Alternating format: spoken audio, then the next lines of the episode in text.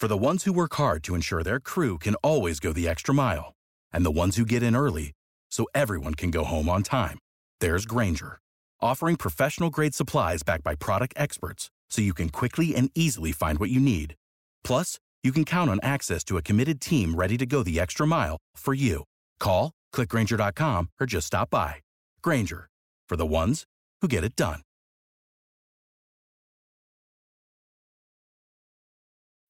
When you need mealtime inspiration, it's worth shopping Kroger, where you'll find over 30,000 mouthwatering choices that excite your inner foodie. And no matter what tasty choice you make, you'll enjoy our everyday low prices, plus extra ways to save, like digital coupons worth over $600 each week. You can also save up to $1 off per gallon at the pump with fuel points. More savings and more inspiring flavors make shopping Kroger worth it every time. Kroger, fresh for everyone. Fuel restrictions apply.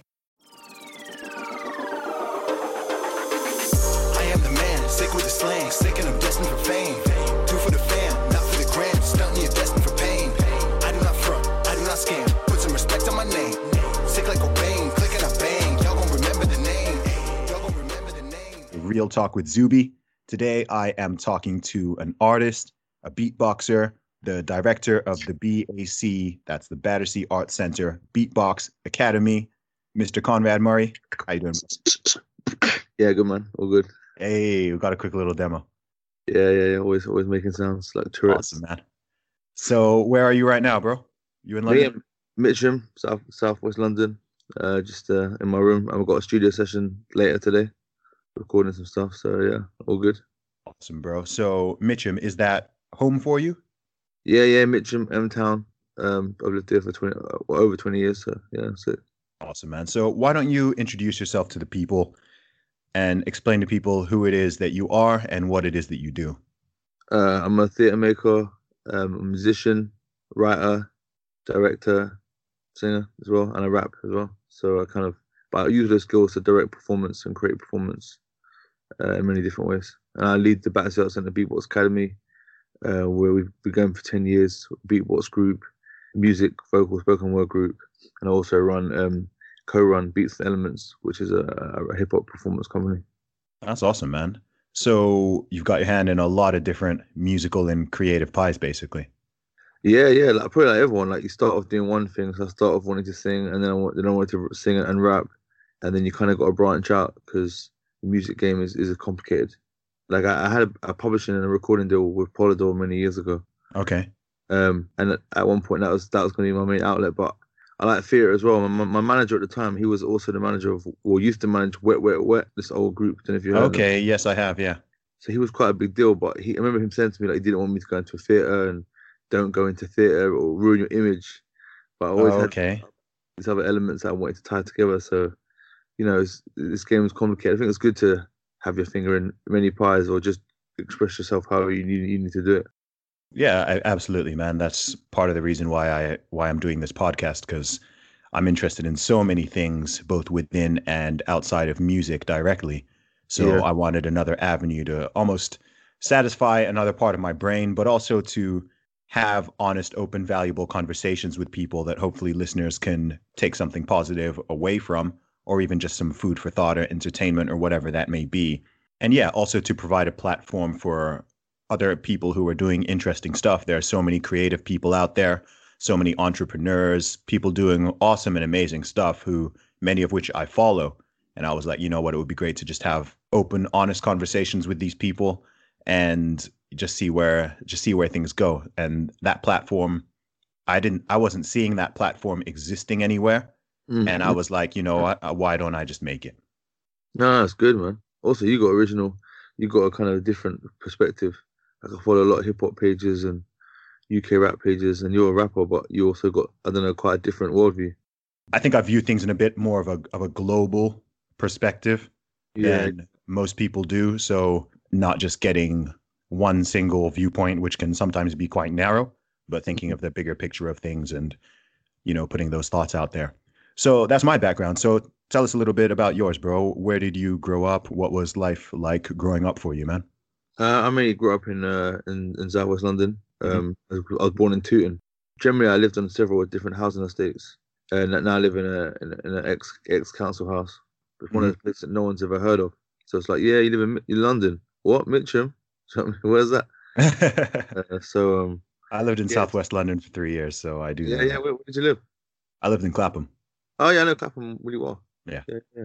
Clapham's cool, man. Why was you there? Sorry, why was you? Oh, right. Um, so I used to actually be after I graduated from university.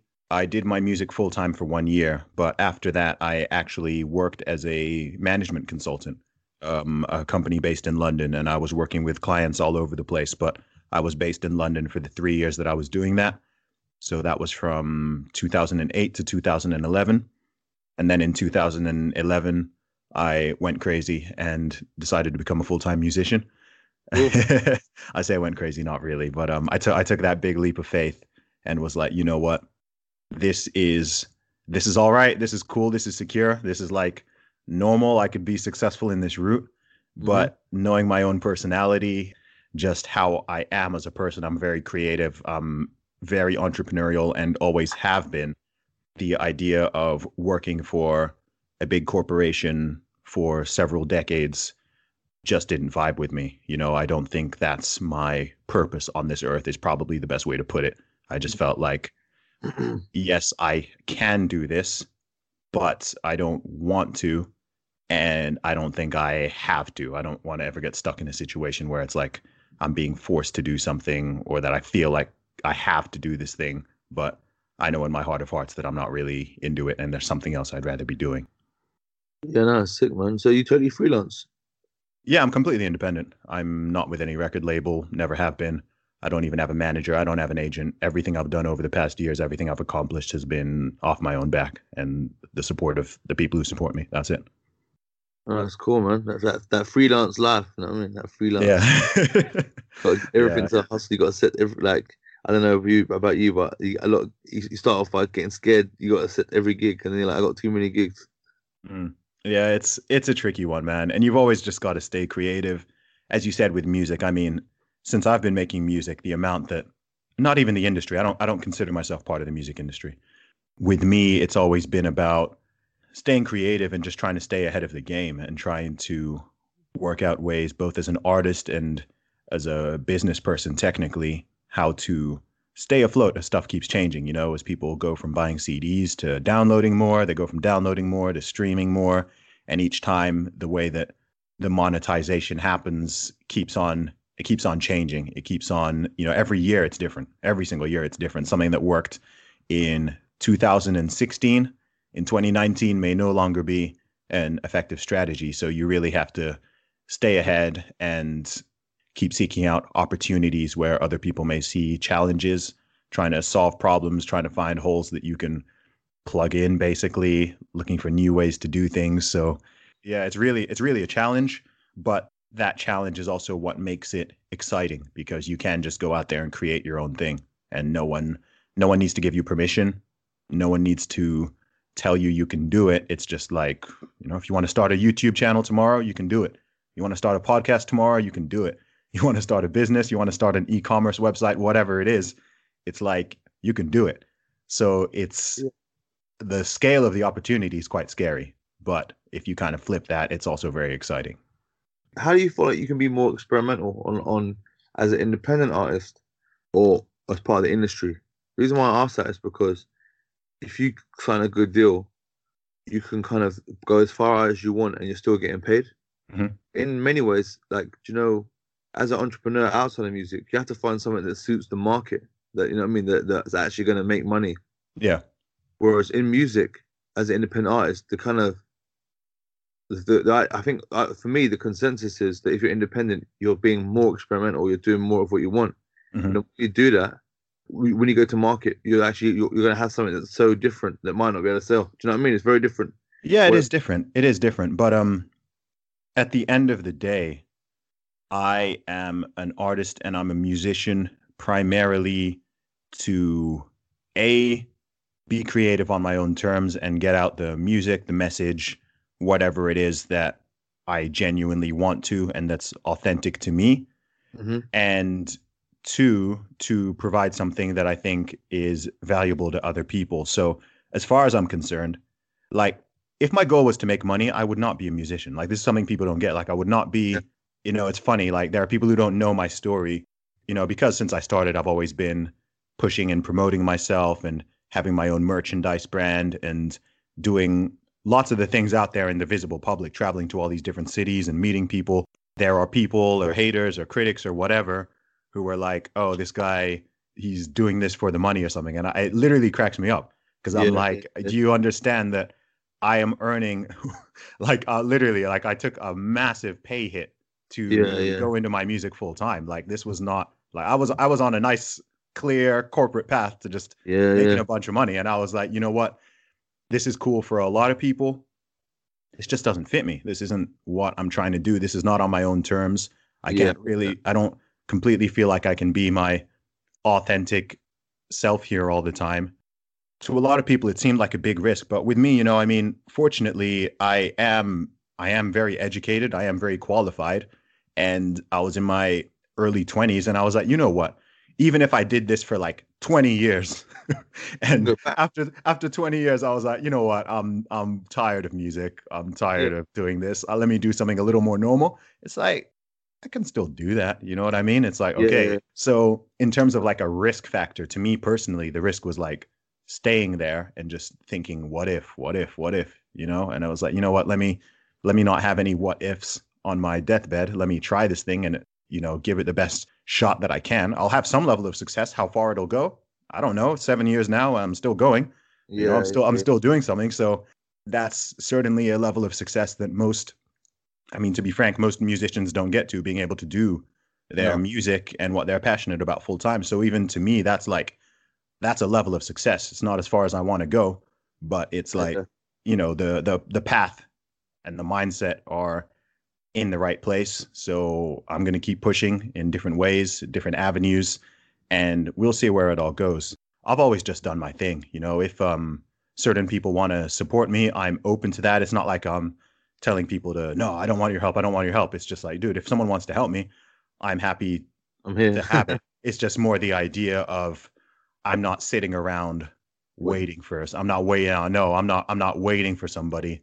I'm not going to fundamentally change my style of my entire style of music or the topic that the topics that I rap about or whatever to make it more in line with what certain people may think is hot or what is selling or whatever, which is going to change every year Yeah. anyway. You know what I mean? So if a certain style of music starts popping, I'm not just going to jump on the wave and start making music that doesn't, you know, I mean, when grime started getting popular again, I mean, you had people like, oh, yeah, yeah, you should jump on the grime wave. You should jump on.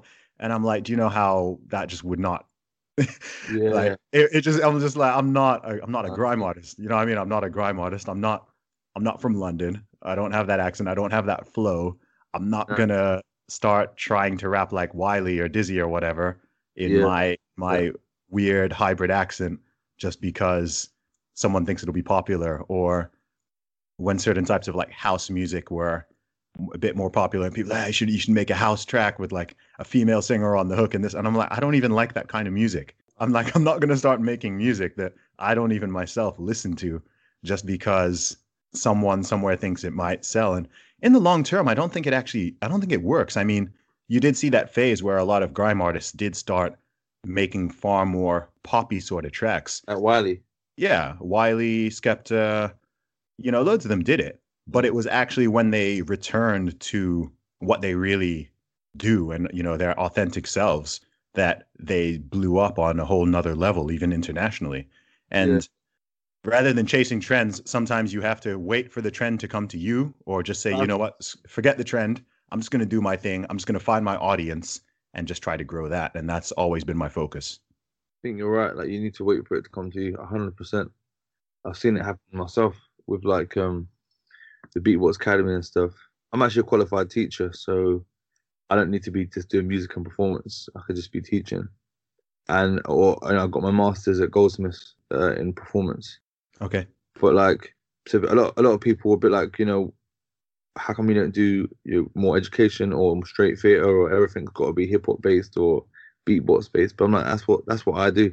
I might have got those grades in that, but I'm just gonna do what I'm doing Yeah. over here, and I like it. I mean, like you're saying, like I really enjoy it. whatever comes comes. I mean, but I'm not gonna worry about. I'm not even worrying about what's coming because things will come. And I've been doing the same thing for ten years. Over actually over ten. I started making like hip hop theater way over 10 years ago 13 14 years ago now you know we're getting like five star reviews in the in the stage in the observer the guardian selling like 450 tickets a night for that's for one of the shows and i got another show and it's like now i feel like people are more open to Mhm. Hip hop to rap to grime. It's so traditional. Even now it's like you know some people are going to be turning their nose up. But i'm like you mm-hmm. just got to wait around. If you believe in it you just got to do it. If you believe in it do it anyway. But eventually who knows what will happen? Do you know what i mean? You just got to wait for that to come to you. And Yeah. now like as i say like i could be as busy as, as what i want is really like i need to kind of manage my time. Otherwise i will be doing like too many projects That's a good place to be in, man. And congratulations for that success because it's not it's not easy. You know, No. people especially in this day and time of everything online, speed, speed, speed, speed, people people have short attention spans. And that goes for both people who are on the receiving end, but people on the creating end too. You know, you get people who are you you get people who have been rapping for two months and they're messaging me. They haven't recorded a track yet, and they're messaging me like, "Yeah, let's let's do a collaboration," or "How do I blow up?" or "Yeah, do you have any industry links or whatever?" And I'm like, uh, "Send me a track you've made," and they're like, "Oh, I haven't I haven't written anything yet," and I'm I'm just like, bro. Like, I mean, I I can under I understand like the hunger, but it's just like people are trying to skip the first. They're trying to skip the first like 500 steps and just go to Wait, they stuff. want to skip it- right to the they want and they want to they want to be you straight away. And even if I told them how to be, they couldn't do it. They didn't put the work in. this is a big problem in society, you know. I think is that people see the end goal. This goes across the spectrum. People see the end goal without seeing the work it took to Yeah. get to that end goal. So people will look at someone who's successful in any regard and they'll just see where they currently are, but the the grind was invisible. Someone will look at Ed Sheeran, okay? And they're like, "Oh, look at these shows he's doing. Look at these records he's selling. Yeah, I want to be I want to be there in 6 months." They didn't see the seven, eight, nine years of busking, sleeping on people's sofas, putting out independent releases, selling CDs out of backpack, just grinding like whatever it is, going through all sorts of crap, all sorts of rejection, all sorts of, you know, needing all sorts of strength and perseverance to even get close to that level. And everybody wants to shortcut that crap. And I don't I don't blame them for wanting to shortcut it. But um, you know, if you wanna I think some What- things you can't. Some no, you can't. no, you can't. And there's no substitute for experience. You can learn from other people's experience. You can see mistakes other people make and go like, okay, I'm not going to make that same mistake. And Yeah. You can have people guide you. If you've never done a gig before, you can't get good at performing without practicing performing. Your first gig, you're not going to be amazing. Like No. you, you, you, you, by definition, you cannot. You can't go to the gym, and the first time you go to the gym, you you bench press, you bench press 300 pounds on your first, yeah, unless you're literally a freak of nature who's just like, you know what I mean, right? Right? You're Yeah. not going to go to the gym the first time you've been, and you're going to like deadlift as much as me. It's not going to happen. You know what I mean? It's not going to happen. You're not going to you're not going to leapfrog someone who's been training for 10 years Uh, in uh, anything. I feel you there, man. I'll, I'll tell you a funny story. Though. Is the first time I ever went to the gym when I was 14, I actually did bench press the whole stack. Um, did- did on a, on a machine. yeah, yeah. Okay. Um, I, I lifted up quite heavy, and someone said, "Oh, do another one." They added more, and then I did. I never been to the gym before. Okay. So I was like, you know, a teenager. If you're like 14, never been to the gym, you, you I mean, I was, I was you know, you're, you're kind of fat, you know, like, but maybe I had some, maybe I had some muscle definitions, and I done done the whole stack. And then my my chest started getting hard. Yeah, occasionally I go to the gym, and people are like, "Oh, go on, do it again, do it again." I've been doing it. But I ended up, I went to the hospital, and actually, I had a condition where I produced way too much testosterone oh, that's interesting. but but I hadn't realized. And I remember even at school, girls would be like, "Oh, lift your shirt up, lift your shirt up. You got bet you got a six pack," which I didn't have because my chest was so big, Okay. like, it was so built that they were like, "Go on, go on, oh, oh, oh lift your top up." And they're like, and I remember thinking, quite naive, why Yeah. why did they say that? It's embarrassing. it's, it's, it doesn't sound like a terrible problem to be fair. Like too a bit too much testosterone. Oh no, like, but at the time I just didn't understand it. I mean, I had to go to the hospital in the end, and they had to cut out um cut out some flesh because it was producing too much tissue. Really, that's interesting. rock hard. My chest was rock hard. It was only years later when I learned more about bodybuilding, I realized that actually I should have been banging out the weights then. Yeah. It's crazy. like a natural It's like- steroid. What the hell? I was someone who produces too much testosterone. What was I doing? God, like I didn't even know. that's, a, that's certainly a rare problem these days. It seems to be the uh, the opposite is the bigger problem. Oh mate, for real, for real. No, it, it actually is. I mean, they've done studies. I mean, every every decade, every decade, the levels of testosterone amongst Western males is is plummeting. It sounds like a joke because you can make a lot of jokes on it, but Yeah. it's actually like a legitimate medical concern. Yeah, I wonder what it is. Like I heard that it's probably the plastic in the water. That's the only thing that I heard because plastic's got hormones in. Yeah, I think I think that's a factor. I think also just diets, people's Mhm. lifestyles, people being sedentary. Just you're sitting around eating McDonald's all day, like your body's not gonna be producing as much I testosterone as it should be. I just did a McDonald's ad. Shout out to McDonald's. Shout out to McDonald's. Then yeah, um, I think there are there are a lot of factors. You know, lifestyle, diet, probably some chemicals in the food and the packaging, and all that stuff. Mm, mm, mm. and then um yeah i think all those things compounded i think we're basically just sending out, yeah we're basically sending out signals to our bodies saying okay like we don't need as much of this stuff you know people are just Yeah, that is true. yeah if you're sitting around in a cubicle That is true. eating fast food all day and not doing any sort of training then what does your body need testosterone for We, we should be um, we should be giving gear. Do you know what I mean? The doctors give us what we need. I mean, you know, Harley Street, all that, all the private clinics yeah for a regular guy, twenty five, they prescribe them Mm. TRT. yeah i Um, know So you see Yeah. these guys in their business suits looking jacked. Yeah, baby. they're doing is a muscle and fitness workout, some business half an hour workout, and you're thinking, how come he's so jacked and lean? It's because they just call it anti-aging. They call it they they all these euphemisms. Yeah. And they actually give them it's a, it's a steroid. So, but that Yeah, same guy might be like, I'm totally anti-steroids, but it's like you're getting it, man. So I think we should all get it. You know what I mean? That's the devil. that's the devil playing for. who knows in the future man who knows where this uh where this weird world is is taking us in all these Have you regards read Brave New World? I read it when I was a kid. I read Brave New World when I was like 13 or so. That book that book is sick. Uh, I need to actually read it again. I read 1984 again last year. What, making a piece based on that at the moment. Oh, really? For a Yeah, theater? Uh, yeah, in theatre, yes, it's kind of like a beatbox rap. I'm, I'm, I'm uh, researching and developing it with, with Mountview students. So we're just trying out ideas, trying different things, and like using 1984 as a stimulus to think Okay. what the, what are the comparisons now. And there's mad comparisons. There's a lot. There's a lot of them. Have you read The Time Machine by Uh, H.G. Wells? I have not. No, I haven't read any H.G. Wells actually. Right, The Time Machine. Right, you can tell that that, that Or- Orwell was influenced by H.G. Wells, and you can tell that he kind of bit that he not bit, but like he he he, he loved that, that story and kind of that's how he came up with 1984. So Mhm. you can see the lineage for those books. But what I find interesting is these guys were actually scientists. H.G. Wells knew a lot about science. That's why it's called science fiction. Mhm. And he wrote in in a time machine. He writes in the future everyone's going to be no gender, no one's going to be having sex. Men are, are no, no longer men.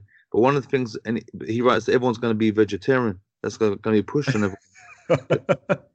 And I'm like, they- saw the fascism in pushing. but what's really sad is you get people looking at 1984 and they're like, yeah, yeah, yeah, we're living in that world now, but they don't get, they get the wrong messages. I'm like, yeah. shit that you believe in is actually opposite to what these books are saying. Do you know what I mean? I'm gonna be, you know, yeah, yeah, vegan, vegan. Yeah. Yeah, while whilst they're dancing in meat, they'll they'll sell you, they'll sell you to be a vegan whilst eating meat themselves, while munching on meat. That's what the mm. Romans did when they see 1984 the film. They're confused because they're like, oh, why are they saying in the future it's a bad thing that no one's eating meat? I'm like, because it is a bad thing. It's an absolutely bad thing because for over a hundred years, future writers, people that have written about the future, have said that totalitarianism is going to push on us to be vegetarians and vegans. That's mm. going to be pushing. If these people have been saying it for years and years and years, but you think I just come out, it come out of my own mind, and like I'm so like you know I'm so against the curve. The people that think they're like really rock and roll and subversive are saying the most bait obvious things.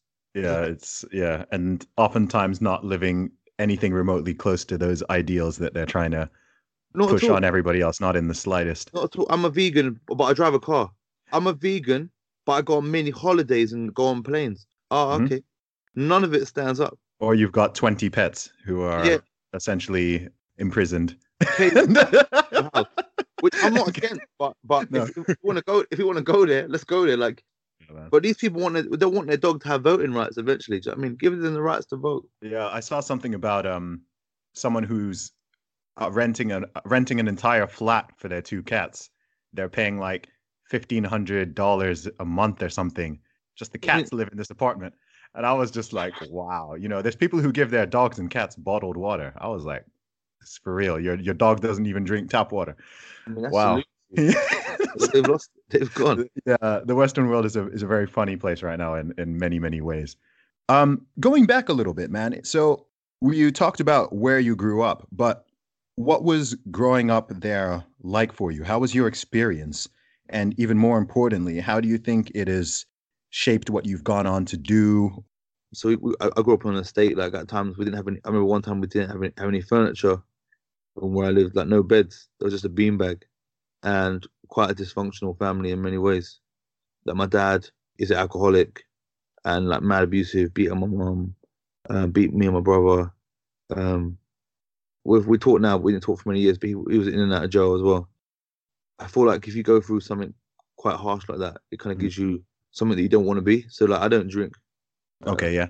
occasionally I might drink like on tour, a show, or whatever to celebrate, but I don't I didn't drink alcohol um because my dad's alcoholic and I, he's addicted and I don't take drugs uh, because I, I can sense that there's a massive addiction problem in my family. To me that helped me because some people say, oh, they're using an excuse, well, they did it, they did it. And and I've I experienced lots of different kinds of abuse. To me, I use that as to say not to do it. Whereas Mhm. other, other than use that an excuse of why I'm gonna do it. It's interesting. I, that can go both ways, can't it? but you Yeah. often hear it like, okay, this happened to me. As a result of it, I'm this person and I'm going to go and do these same things. And people don't want to take that personal responsibility of going, okay, you know what? Regardless of my situation and the past, which I don't have control of, Mhm. I'm going to take a different path. I'm going to do something different. And it looks like it can kind of manifest either way. So Yeah. some of the people I know who are the most anti-alcohol, anti-drug, it's because someone in their family was addicted to one or both of those things. So as a result, they've come out like, nah, like hard line, no, Yeah. like you know, just just just No, no, you know, like they want to go into a complete different path, and I think that's that's wonderful. But then, yeah, you've also got people who are kind of like, oh well, it's not my fault. I was raised in a bad place. Yeah, yeah, and you just succumb to it. And exactly. And that goes for a lot of things, you know, that goes for all sorts of crimes and just Mm, mm, mm. general harmful activities. And it's always such a difficult conversation to have with some people because, you know, people don't necessarily want to be honest. Like, it's hard for me because, so myself, like, I grew up, I can't complain about my childhood whatsoever. You know, I grew up in a very stable family, which still is. Both parents, no, you know, massive money troubles or abuse, you know, the opposite of that, right? So That's oftentimes, yeah, Yeah. it's wonderful, right? Should we But celebrate? oftentimes, yeah, I do. Oh, dude, I do every day. I'm, I, I thank God for it every single day. Like I'm super blessed in that regard. So I can't necessarily, just like just like someone else can't put themselves in my experience and my past or whatever. I also can't do the same with someone else. But you can empathize, Mhm, yeah. and I think there's that level of having empathy or having sympathy, but then it can go too far to what I feel is almost like enablement or making excuses for people. Okay. I agree with so- that. I agree with you. Exactly. So this is something I face criticism for occasionally because I'll be like, okay, I understand that someone could have grown up in a bad place, gone through these bad experiences and whatever, and that might explain why they act or think in a certain way to some degree. However, once you're a once you're an adult, Mhm. okay, like once you're an adult, as far as I'm concerned, where you're going to go, what you're going to do in the future, those decisions you make, like that's on you. You can't you can't be 40 years old. You can't be 40 years old and saying, "Oh, but when I was 10, this thing, this bad thing happened." It's like, you know, at some point, if you want to be successful in anything, you've got to be Yeah, like, "Okay, you know, you know what? This happened." but Yeah. I'm not going to let the past completely Ruin. determine. No, I'm not going to let it completely ruin myself, blame it for everything. And people don't like to hear that. People Yeah. want people want you to just go, "Oh, well, that happened, so let's just you know, we it's not it's not their fault. You know, this person stabbed someone, but it's not his fault. His dad wasn't around." And it's like there's a kernel of slight truth in that as in you can understand how someone can go down a bad pathway if they don't have certain role models or certain figures in their life like it's understandable but it's not it's not a valid excuse No, you it's know not. what i mean and it's it's an not like explanation. Like, okay, that's why it may happen, but you're Mm. still a dickhead. You're, you're Yeah. still, still like, sorry, you're still a wrongin. Yeah, you're still Yeah, yeah. wrongin. Yeah and you know it, it just doesn't it holds like a little bit of water for me but not so much because i'm i'm huge on personal responsibility. And even though i didn't grow up in that say that that young person's situation i would certainly like to think that if i did i still wouldn't uh, you know think it's cool to go around shanking people. You, see what i mean? Bro. and most people and most people who grow up in that situation do not do that so it's not really That's like uh, most people grow up in a situation don't do that. I feel like the people, the, the the criminals get more celebrated than the people that don't do that. it's very bizarre isn't it And to grow up in an environment like I grew up, like you know, I've been stabbed in my arm, and my, my teeth are fake, right? I got some nice fake teeth because I was punched and I was robbed. My my teeth were punched up. That's a very harsh thing to happen.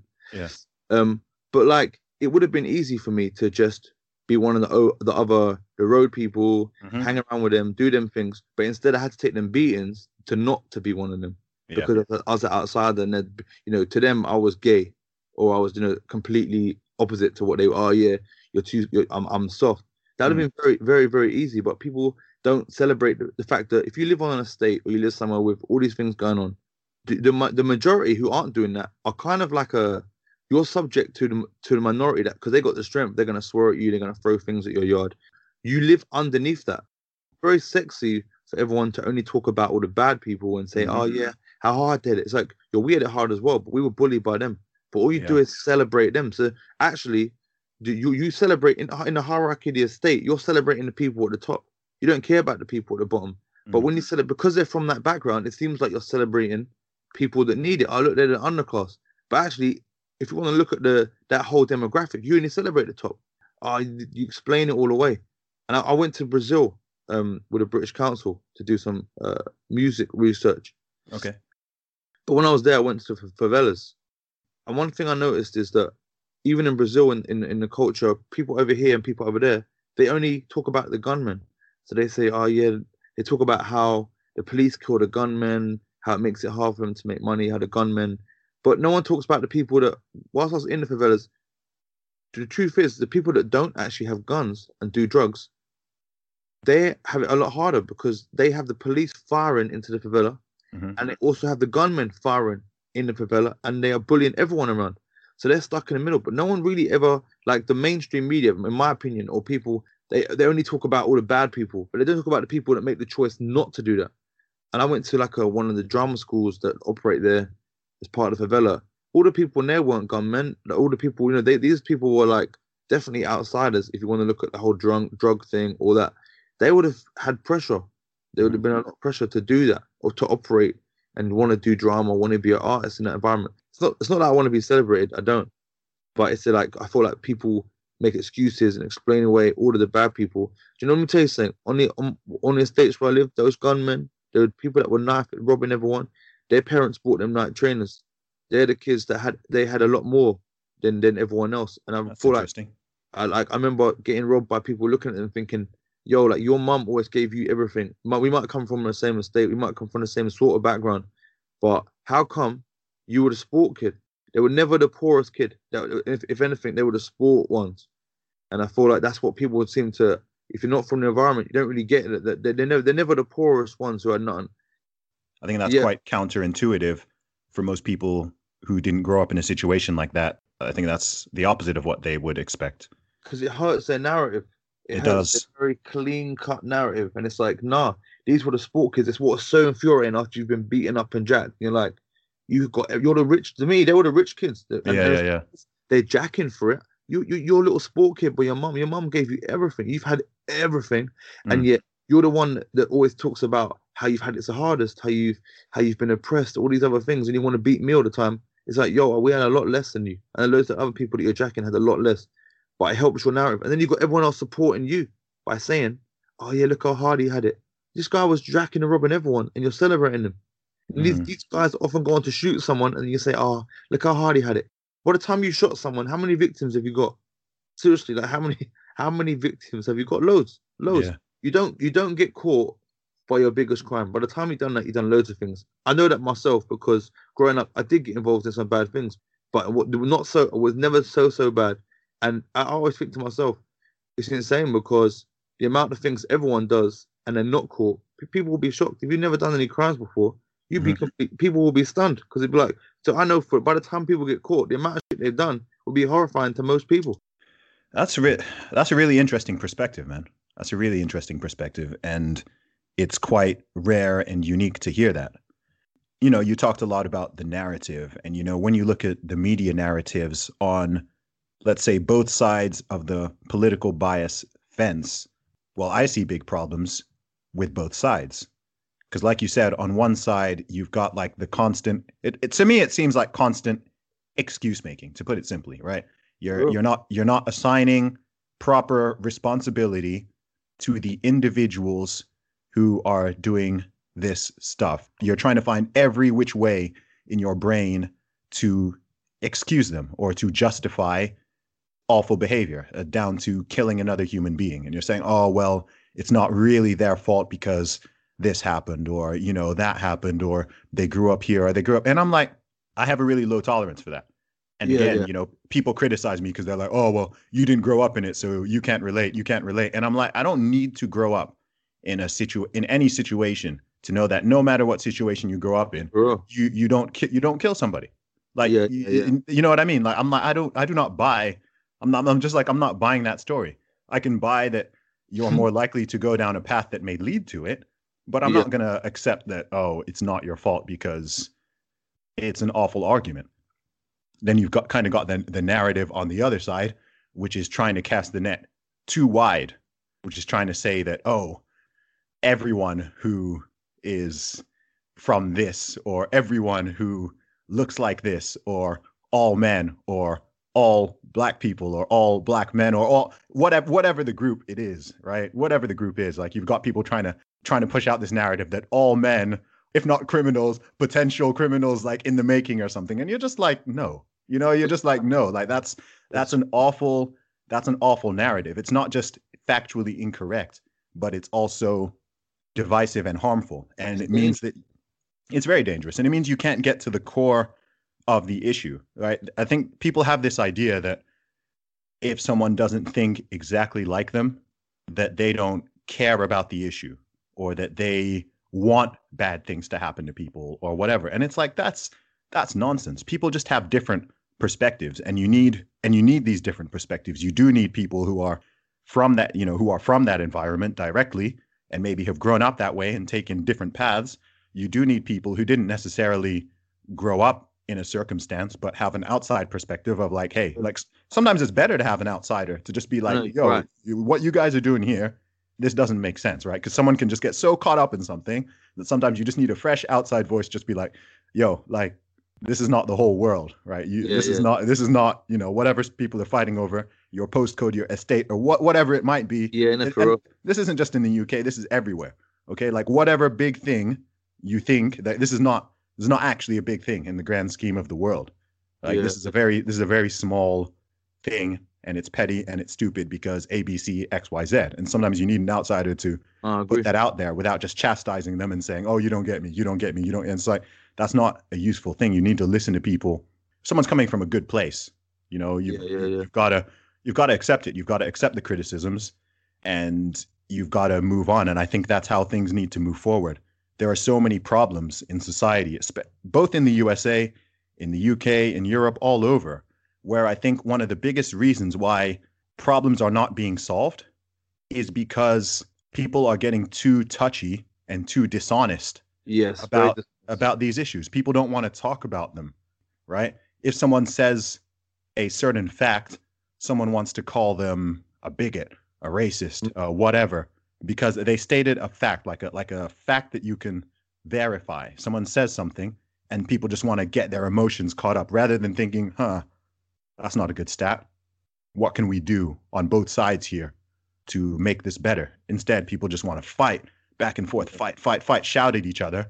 And it's like, okay, well, okay, like kids are going to keep stabbing each other. Kids are going to keep Yeah, shoot- yeah. kids are going to keep shooting each other. If we don't want to talk about why it's happening, if you don't want to talk about fatherless homes, you don't Yeah, want to yeah. talk about you don't want to talk about poverty. You don't want to talk about certain things, and you're like, well, how is it going to get fixed? people will big up that they'll say like oh you know it's fine to have fatherless homes it's great it's like it's just as great it's like no it can be great no we have to accept it and not you know maybe not let those people feel bad but it's not the hmm. best case scenario is it it's not the best case scenario the No. best case scenario is mum and dad being there that's the best case scenario and why should that be controversial? yeah yeah yeah i don't understand what like that's been history forever so why Yeah. now is it controversial to say it it Yeah, doesn't make any sense to me. And the thing is, I'm saying it from the point of view of my mum left my dad, then I had a stepdad, then Yeah. like really have a, I, I never, there was never really a central, didn't get along with my stepdad, never had a Sure. central figure, yeah. So I'm like, I never had that, so I can just say, but I still can see it's a positive thing. It's obviously a good thing. It's Yeah. a great thing. Of course. I mean, every single person I know who grew up with either an absent father, either because they they died early or their parents split up or they got wired on drugs, whatever the case may be. The one thing they all have in common is they all will happily say and admit, you know what? Had my father been in my life, things would have been better. It doesn't mean that your mom did a bad job. It doesn't mean that you're uh you're you're messed up and you have no future. It doesn't mean any of that, right? People try to lead people try to read like all this all Yeah. this bad motive into into what someone's actually saying and it's like no i'm not saying any of these things i'm saying you can look at the data whether anecdotal or like actual hard data and it's so hard to have these conversations honestly and that's a it's a and it's a key part of the problem right? People are like oh man why is there why is there rising knife crime? Why is there rising gun crime in certain parts of america? Why is there why are people doing this? Why are people doing that? And it's this issue is a constant running it's a constant running thread and it links to poverty. So if people want to talk about poverty people are way more likely to be in poverty if you've only got one yeah. parent working who's then trying like it's not it's not complicated if you've got two No. people got two people working on one job Yeah. it's going to be easier than having one person working on one job if i'm trying to build a house Yeah. Yeah. It's, it's, trying to do it by myself what's crazy is we've known this throughout history, Yeah. and now we don't know. Do you know what I mean? Mm. Now all of a sudden we don't know. We're like we're confused about this fact. Apparently, it's debatable whether we need two parents or not. Even for you know, even if dad's got to go away and work and send money home, that's still parents just providing. That's still like I feel like the people that celebrate uh like single parent families as like you know the best case scenario, how amazing that is, Mhm. are the same people. You know, or the, you know you don't need no dad, you don't need mom and dad. Uh, they're, they're the same people who will be trying to stick up like defend crime from the Yep. kid that has no parents. It's like you put you say how great it is to be no dad, Mhm. and then you say how none of none, none of your stuff stands up. You know what no I mean? it, it really doesn't like you, dad shouldn't be around, but it's bad. But you you apparently you're fighting against poverty, Mhm. and and then you want to explain away why why there's crime. Mhm. You don't want to do anything about it. They always contradict themselves. Yeah, that's the thing. It's the hypocrisy and the contradiction that that bugs me. I think I think a lot of it is denial. I don't think that anybody in their heart of hearts, anyone with a brain, there's no way that you can think it's generally better for someone to just be raised by their mom versus being raised by their mother and their father. Like I don't think there's anyone Yeah, yeah. Well, I met some people, man. really but in this project it's full of women and honestly they were all like like one of the women was saying like about how wouldn't it be great wouldn't it be great when women don't have need men to have children oh was- I gosh. she was joking and then mm. all the other women were like agreeing like yeah yeah it's gonna be so great like and it's like whoa you look back actually believe in this but they were seeing it as like a great idea one day like we won't even need to have men it's like it'll be so good it'll be so good i'm thinking so good this is terrifying when that happens yeah the world's gonna explode hopefully the world hopefully the world will explode yeah. I think that you should that should not be that should not be allowed. It's ridiculous. It's absolutely ridiculous. It is And insane. And the thing is, what's what's in the Western world is how where I live, right? And that's the best place to be. But the thing is, that's not the most. That's not the majority of the world, and the majority of the world thinks you're nuts. Th- These ideas are nuts, yeah. And Yeah. and the fact is, their civilization has been going a lot longer than ours. If you want, you're gonna blow it up. You're gonna blow up this beautiful thing that we have. You're gonna ruin it Yeah. with all these stupid ideas. Like some of them are good, yeah, let's. But some of them are bad. Some of them are very bad. What if men? We didn't need men to have babies. Don't don't have a baby then. Don't have one. don't have one. Like they, there's allowed to be consequences of your actions. That's allowed. Yeah. Like I've got a tattoo on my face and I can't get a job. Well, oh gosh. maybe you shouldn't have got a tattoo on your face. Well, you got the tattoo because you wanted to intimidate everyone. Now that's not working. You want to get a job. Well, you know what? You got consequences of what you did, or you wanted to be too cool. Well, that's it now. You you you don't like you deserve to get judged. We all deserve. There's going to be consequences. But to say there's no consequence, let's everyone should be able to do everything they want at all times. That's madness. That's that's that's insane. And that's I feel like sometimes that's what people want to push. Everyone should get their say. What if it, everyone should get their say? I agree with that. Yeah, yeah, yeah. But you have to be able to. But you have to be able to speak out against it. oh, you're a bigot. Oh, you're this and that. No, I ain't. No, I ain't. It's funny. The people calling me a bigot, right, and a racist. My dad's Indian, grew up in a, in a third world country, right? third world country, but I'm a racist and a bigot, yeah. And I grew up in a housing estate. Lives on what four or five of them. But the people that will tell me and want to educate me, oh, you're going to be educated by my rubbish, yeah. Yeah. These people don't even aren't even from the same background, and they want to tell me how it is. And I'm, it's like, so if I take in your narrative, then I'm smart. Then if I believe in what you're saying, if you go too far wrong way, people think you're insane, or they think, oh yeah, you're not on, you're not on point, you're not on message. the fact you said on message is very much is very much the thing. It's like people are so brainwashed by some of this crap that any deviation from it, they actually like when people tell me to educate myself, like I'm not trying to be arrogant. I'm like I'm an Oxford University graduate. Right? I'm not I'm not some like I've I've got plenty plenty of education, let alone all the read all the books I've read, all the stuff I do on my own time. Like people don't consider, you know what?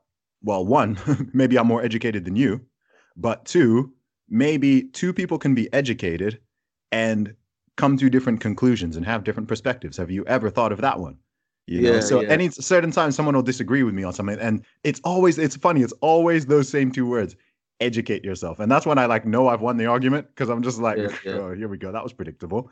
And it's like I've read. People will sometimes tell me, "Oh, you need to read such and such book," and it's a book I've read. Yeah, yeah. You know, I'll be, I'll be like, "Yeah, I've read it," and Yeah, yeah, this this is what I think. These are my rebuttals. These are this is what I got from it. I didn't buy this narrative. I don't buy. There's a lot of narratives I don't buy, and I think I'm better off for not buying them. uh, is a narrative that you're pushing helping people, or is it making them weaker? If it's making people weaker, why would you push it? Why would you want them to? Why would maybe maybe you're telling the truth? Maybe you're telling the truth. But would you want people to listen to your message if it if it's hurting people? People could see it as hurting people and saying it's your fault. This is your fault. This is what happened. That's not hurting them. That's empowering them to be like, oh yeah, I actually this is actually my fault. But you are Yeah. right about educate yourself. Educate. It's like educate myself in what? Like I'm, I'm educated, bro. I'm educated. like I'm just not like we just have different opinions. But that's Yeah. part of this new fascism. And these people that are pushing the fascism are the ones that will read 1984 and say, "Yeah, can you see?" It's like, like, you're the one. You're you're the one that's pushing. I don't. This is like real complex here because you're the one that's like telling me how to think. You're the one that wants to delete words. Mhm. You're the one that wants to delete history, change history. Let's cancel culture. Let's cancel that. Let's mute that. That's not N84. That's what they want to do. they want to mute things. They want to can- instead of leaving it there so we know that's what that was. That's what happened. That's history. Yeah. They want to control history.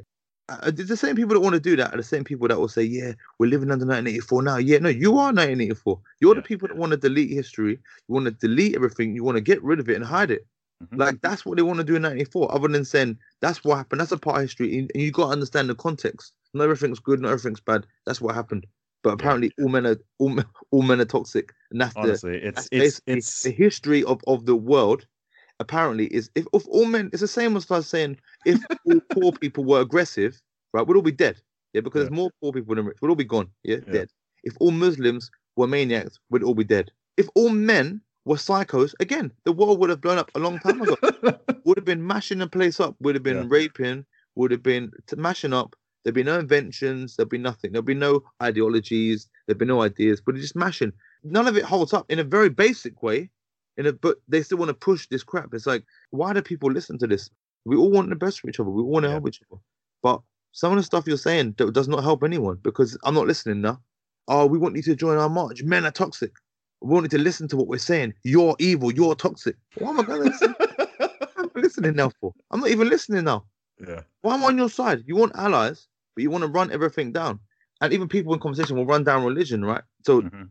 certain religions they won't run down. They'll stick up for and say how amazing they are. Yeah. When it comes to Christianity, are these nutters believing mad people in the sky? Yeah. Or where? How can you just say that? I mean, how can you just I mean, if I, like, what if I talked about the rubbish that you believe that in your head you're a fish? What if I said that I find that insane? That in your mind you believe you're what you're not.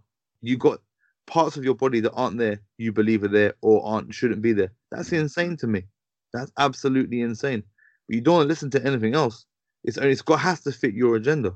It Yeah. has to fit everything that you're saying. That's fascism.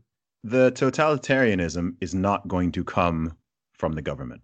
It's going to come from the society, enforced by members of the society on other citizens. I mean, that's literally what is happening. That's actually where the threat is. People are worried about this politician or that politician or this government or that government. I'm like, the threat is the threat is from society and culture. Cancel culture, this silencing, this deplatforming, this free speech is hate speech, words are Well- violence. Like literally, I mean, it's it's these are like mantras out of 1984. You know, um, freedom is slavery, um, war is peace. Like yeah, like th- this is these are mantras that are from some Orwellian sci-fi novel or something like that. Free speech is hate speech. Words are violence. Like people say these things. What do you mean? I'm, I'm just like, I'm like, you are possessed. How can you say that men are toxic, men are trash? It's like, I mean, th- that that is a religion. You know, this whole Yeah, inter- intersectionality, weird social justice nonsense. I'm like, this is this is a religion by any by any definition. If you were an alien and someone kind of told you what a religion was, and then you came to analyze Earth and to see what the religions are, you would classify this thing as a religion it is a religion. you've got a lot of people who are like you know follow traditional religions who are very moderate and you might not even necessarily know their views on those things unless you knew them really really well and then you've got these people who are just there marching in the street campaigning being i don't know activists of whatever weird cause shaming people shutting people down encouraging inciting violence against non-believers right? Calling people heretics, calling people apostates, right? Someone who doesn't want to stay in that religion. Ah, they need to be canceled now. They need to be. I don't want anyone listening to this to think it's like this is some huge program that the majority of people agree with. It's not at all. I think this is like these people. I, these are less than less than five percent of the population. They're just very loud and very Right. vocal, and they hold power in certain areas. and people listen though because Mm. okay, like what's good is you talk to people and a lot of them see it, see it all for what it is. Mhm. And and what's crazy is that's both sides of this. Whether you think of yourself as left wing, right wing, both people on both sides of the spectrum see it as insane. That Yeah. gives me a lot of hope because I think there's actually a lot of common ground Yeah, there a lot. because everybody who is anywhere in the center of the spectrum of like political views or or just sanity is like can can clearly see this is nuts. You know, people can call this like a conservative viewpoint or whatever, but there are many things that if something has been working for hundreds and hundreds of years or thousands and thousands of years, that doesn't mean that it cannot and should not be challenged. There are times when that can and should happen. However, you also want to think before you just throw it away. You Yes. might want to think maybe this thing works and provides value for individuals and societies and countries as a whole. Yeah, yeah. You know, and it's like people are so quick to just want to change. Oh, I'm just and they want to throw the baby out with the bathwater.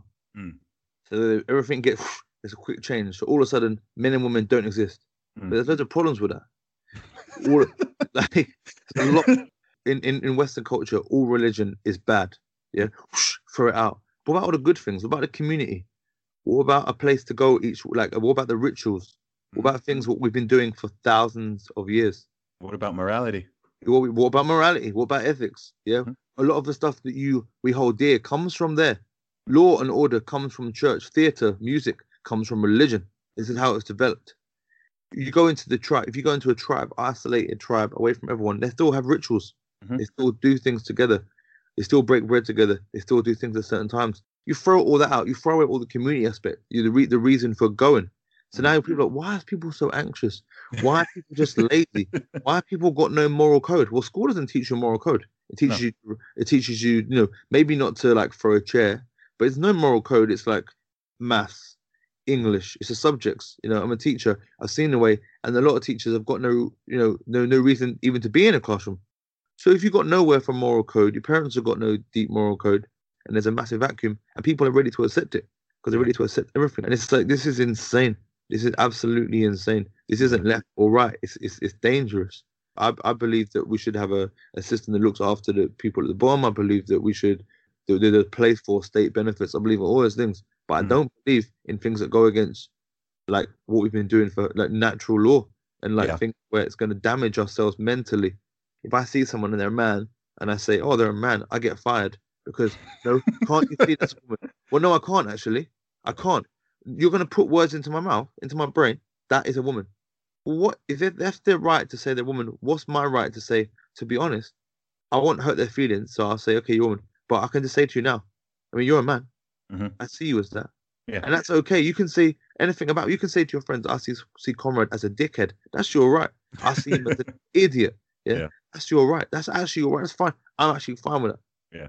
But once we because once we take away all of that, again, we throw away the baby with the bathwater. All the Yeah. other things go, freedom of speech goes, like ideas go. Sometimes you've got to be wrong to be right. Of course, man. And sometimes you need your you need your ideas to be challenged. There's a lot of stuff I have no opinion on.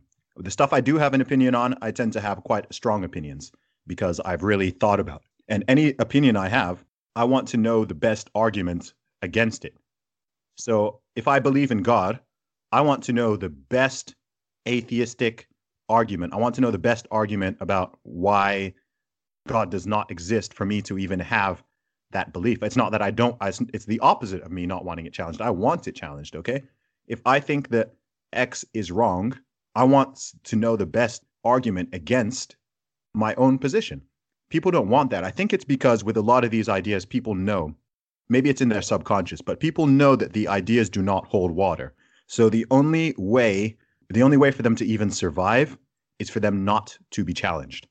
I think that's where the deplatforming, depersoning, like very hostile aggression towards anybody who challenges some of these notions. I think that's where it comes from because the arguments are poor. They're poor arguments.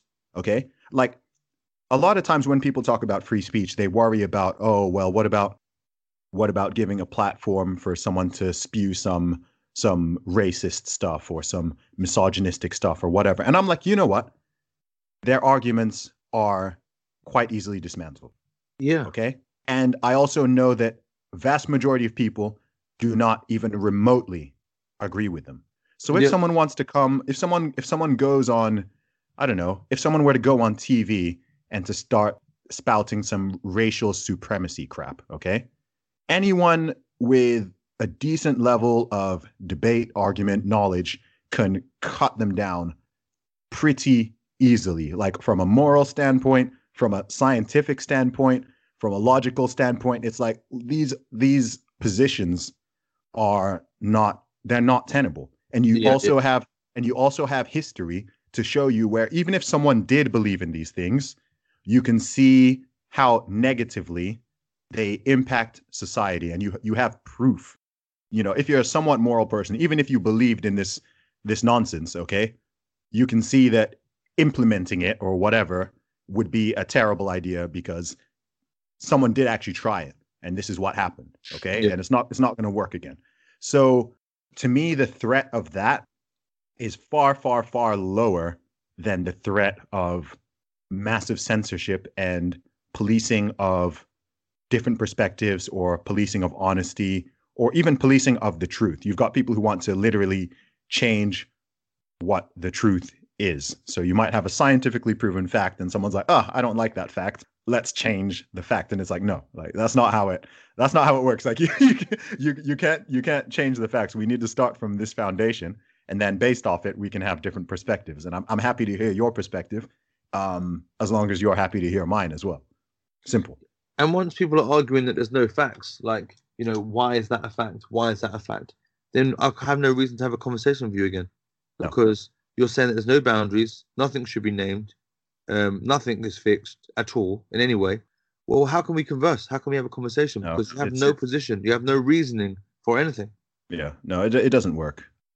I think, you know, certain everybody has their own moral code. So it's a fact that to some degree morality is subjective. Yeah. However, there's a danger with going too far in that, right? You need some level of objective morality. You need some things to be black and white. Okay? You need certain things to be black and white. If you're going to have laws, you're going to have a society and a culture that functions, you're going to need everybody to agree on certain objective truths or laws or things that are good or bad. Okay. If it becomes deeply subjective, if stealing is right or wrong, okay, and I can say, well, by my morals, there's nothing wrong with stealing, you know, people start backing that opinion. And then it's like, okay, well, okay, we can all run around robbing each other and no one can be put in prison because it's now immoral to put someone in prison because robbing is not immoral. How far are you going to slip down that slope? Because if you let morality be completely subjective, then you can justify anything. But where it's like, no, it just sounds good now, doesn't it? It sounds, now. It sounds great now. It's it's very strange, man. But um, I'm just looking at the time, bro. We're, we've been we've been talking about a lot of stuff. We've covered a lot of grounds, but um, Yeah. I'm thinking we got to wrap it up soon. So, what do you have coming up at the moment? You got any big projects you're working on, or things people can check out? Yeah, yeah. So um, at the Battersea Art Centre, um, I've got High Rise: A State of Mind, which is starting on the uh, on the 18th of March. It's maybe for two weeks, and it goes in May. Camden People's Theatre. I've also got Frankenstein with the Beatbox Academy. Um, that's going to be on from the 11th of March for three weeks, 550 seat a venue every night for three weeks. Um, so check out the BAC website. Come and see it. Got some Awesome. beatboxing um, all sorts of different sounds, but rapping, singing. I mean, it's theatre and performance, so you know, put your tickets bac.org.uk. Awesome, man. Conrad Murray, thank you for being on the podcast, bro. Thanks, Zuby. Cheers, man. Cheers, cheers. Bye bye.